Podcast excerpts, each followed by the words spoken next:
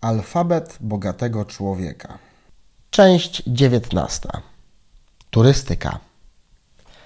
Jeśli myślisz o jednym z najefektywniejszych sposobów na to, żeby nauczyć się myśleć szerzej, działać strategicznie i zrozumieć reguły rządzące ludzkimi relacjami, to obok profesjonalnych szkoleń dedykowanych tym zagadnieniom, które znajdziesz chociażby w naszej ofercie, polecam Ci przede wszystkim podróżowanie. Każdy spotkany człowiek, każde nowe miejsce, każda poznana kultura, każda nieprzewidziana przygoda w drodze pokazuje ci nieco inne spojrzenie na ten sam świat, na którym wszyscy żyjemy. A to, poza wartością poznawczą i estetyczną, związaną z poznawaniem historii i oglądaniem pięknych miejsc, poszerza horyzonty myślenia i daje nowe pomysły. Tylko w ciągu ostatnich dwóch lat odwiedziliśmy Jordanię, Izrael, Anglię dwa razy, Chorwację, Słowenię, Włochy dwa razy, Niemcy dwa razy, Cypr i Czechy. Każdy kraj dał mi coś wyjątkowego. Poszczególne elementy mojego autorskiego systemu wystąpień publicznych Perform układałem przez dwa lata, złożyłem w całość patrząc na Adriatyk na chorwackiej plaży. Nowego podejścia do pracy hipnoterapeutycznej nauczyłem się w Londynie. Tam też zrobiłem kolejną certyfikację hipnoterapeuty oraz postanowiłem podnieść poprzeczkę jako hipnotyzer sceniczny, a właściwie uliczny, wychodząc do Hyde Parku, żeby w obcym języku hipnotyzować niespodziewających się tego przechodniów.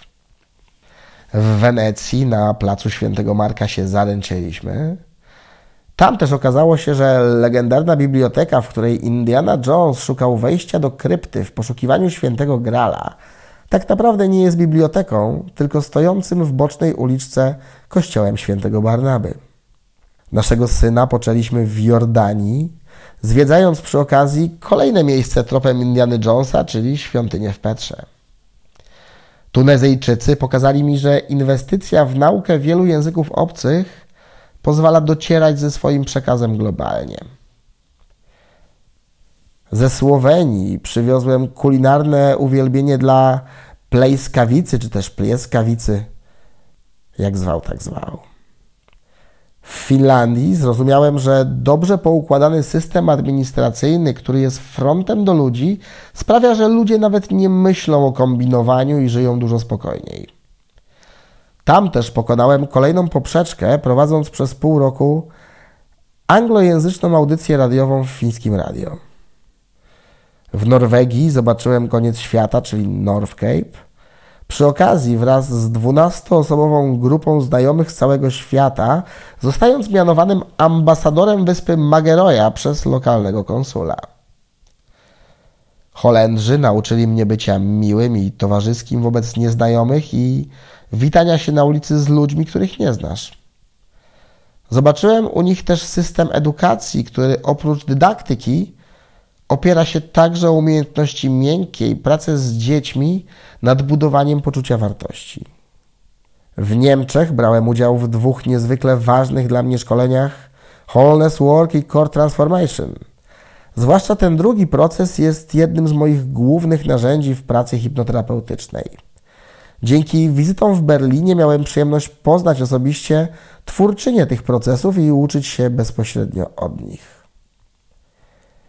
Grecy pokazali mi, że gentleman agreement istnieje i że są miejsca na świecie, gdzie interesy można robić w oparciu o dane sobie słowo.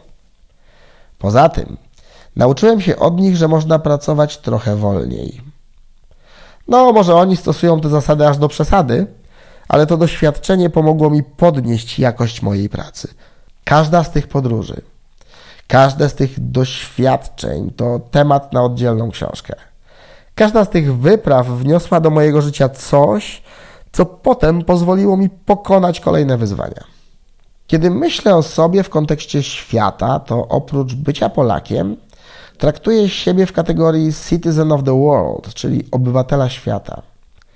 Patriotyzm oznacza dla mnie bycie najlepszym sobą w każdym miejscu świata, dając świadectwo tego, jak fajnym narodem jesteśmy jako Polacy.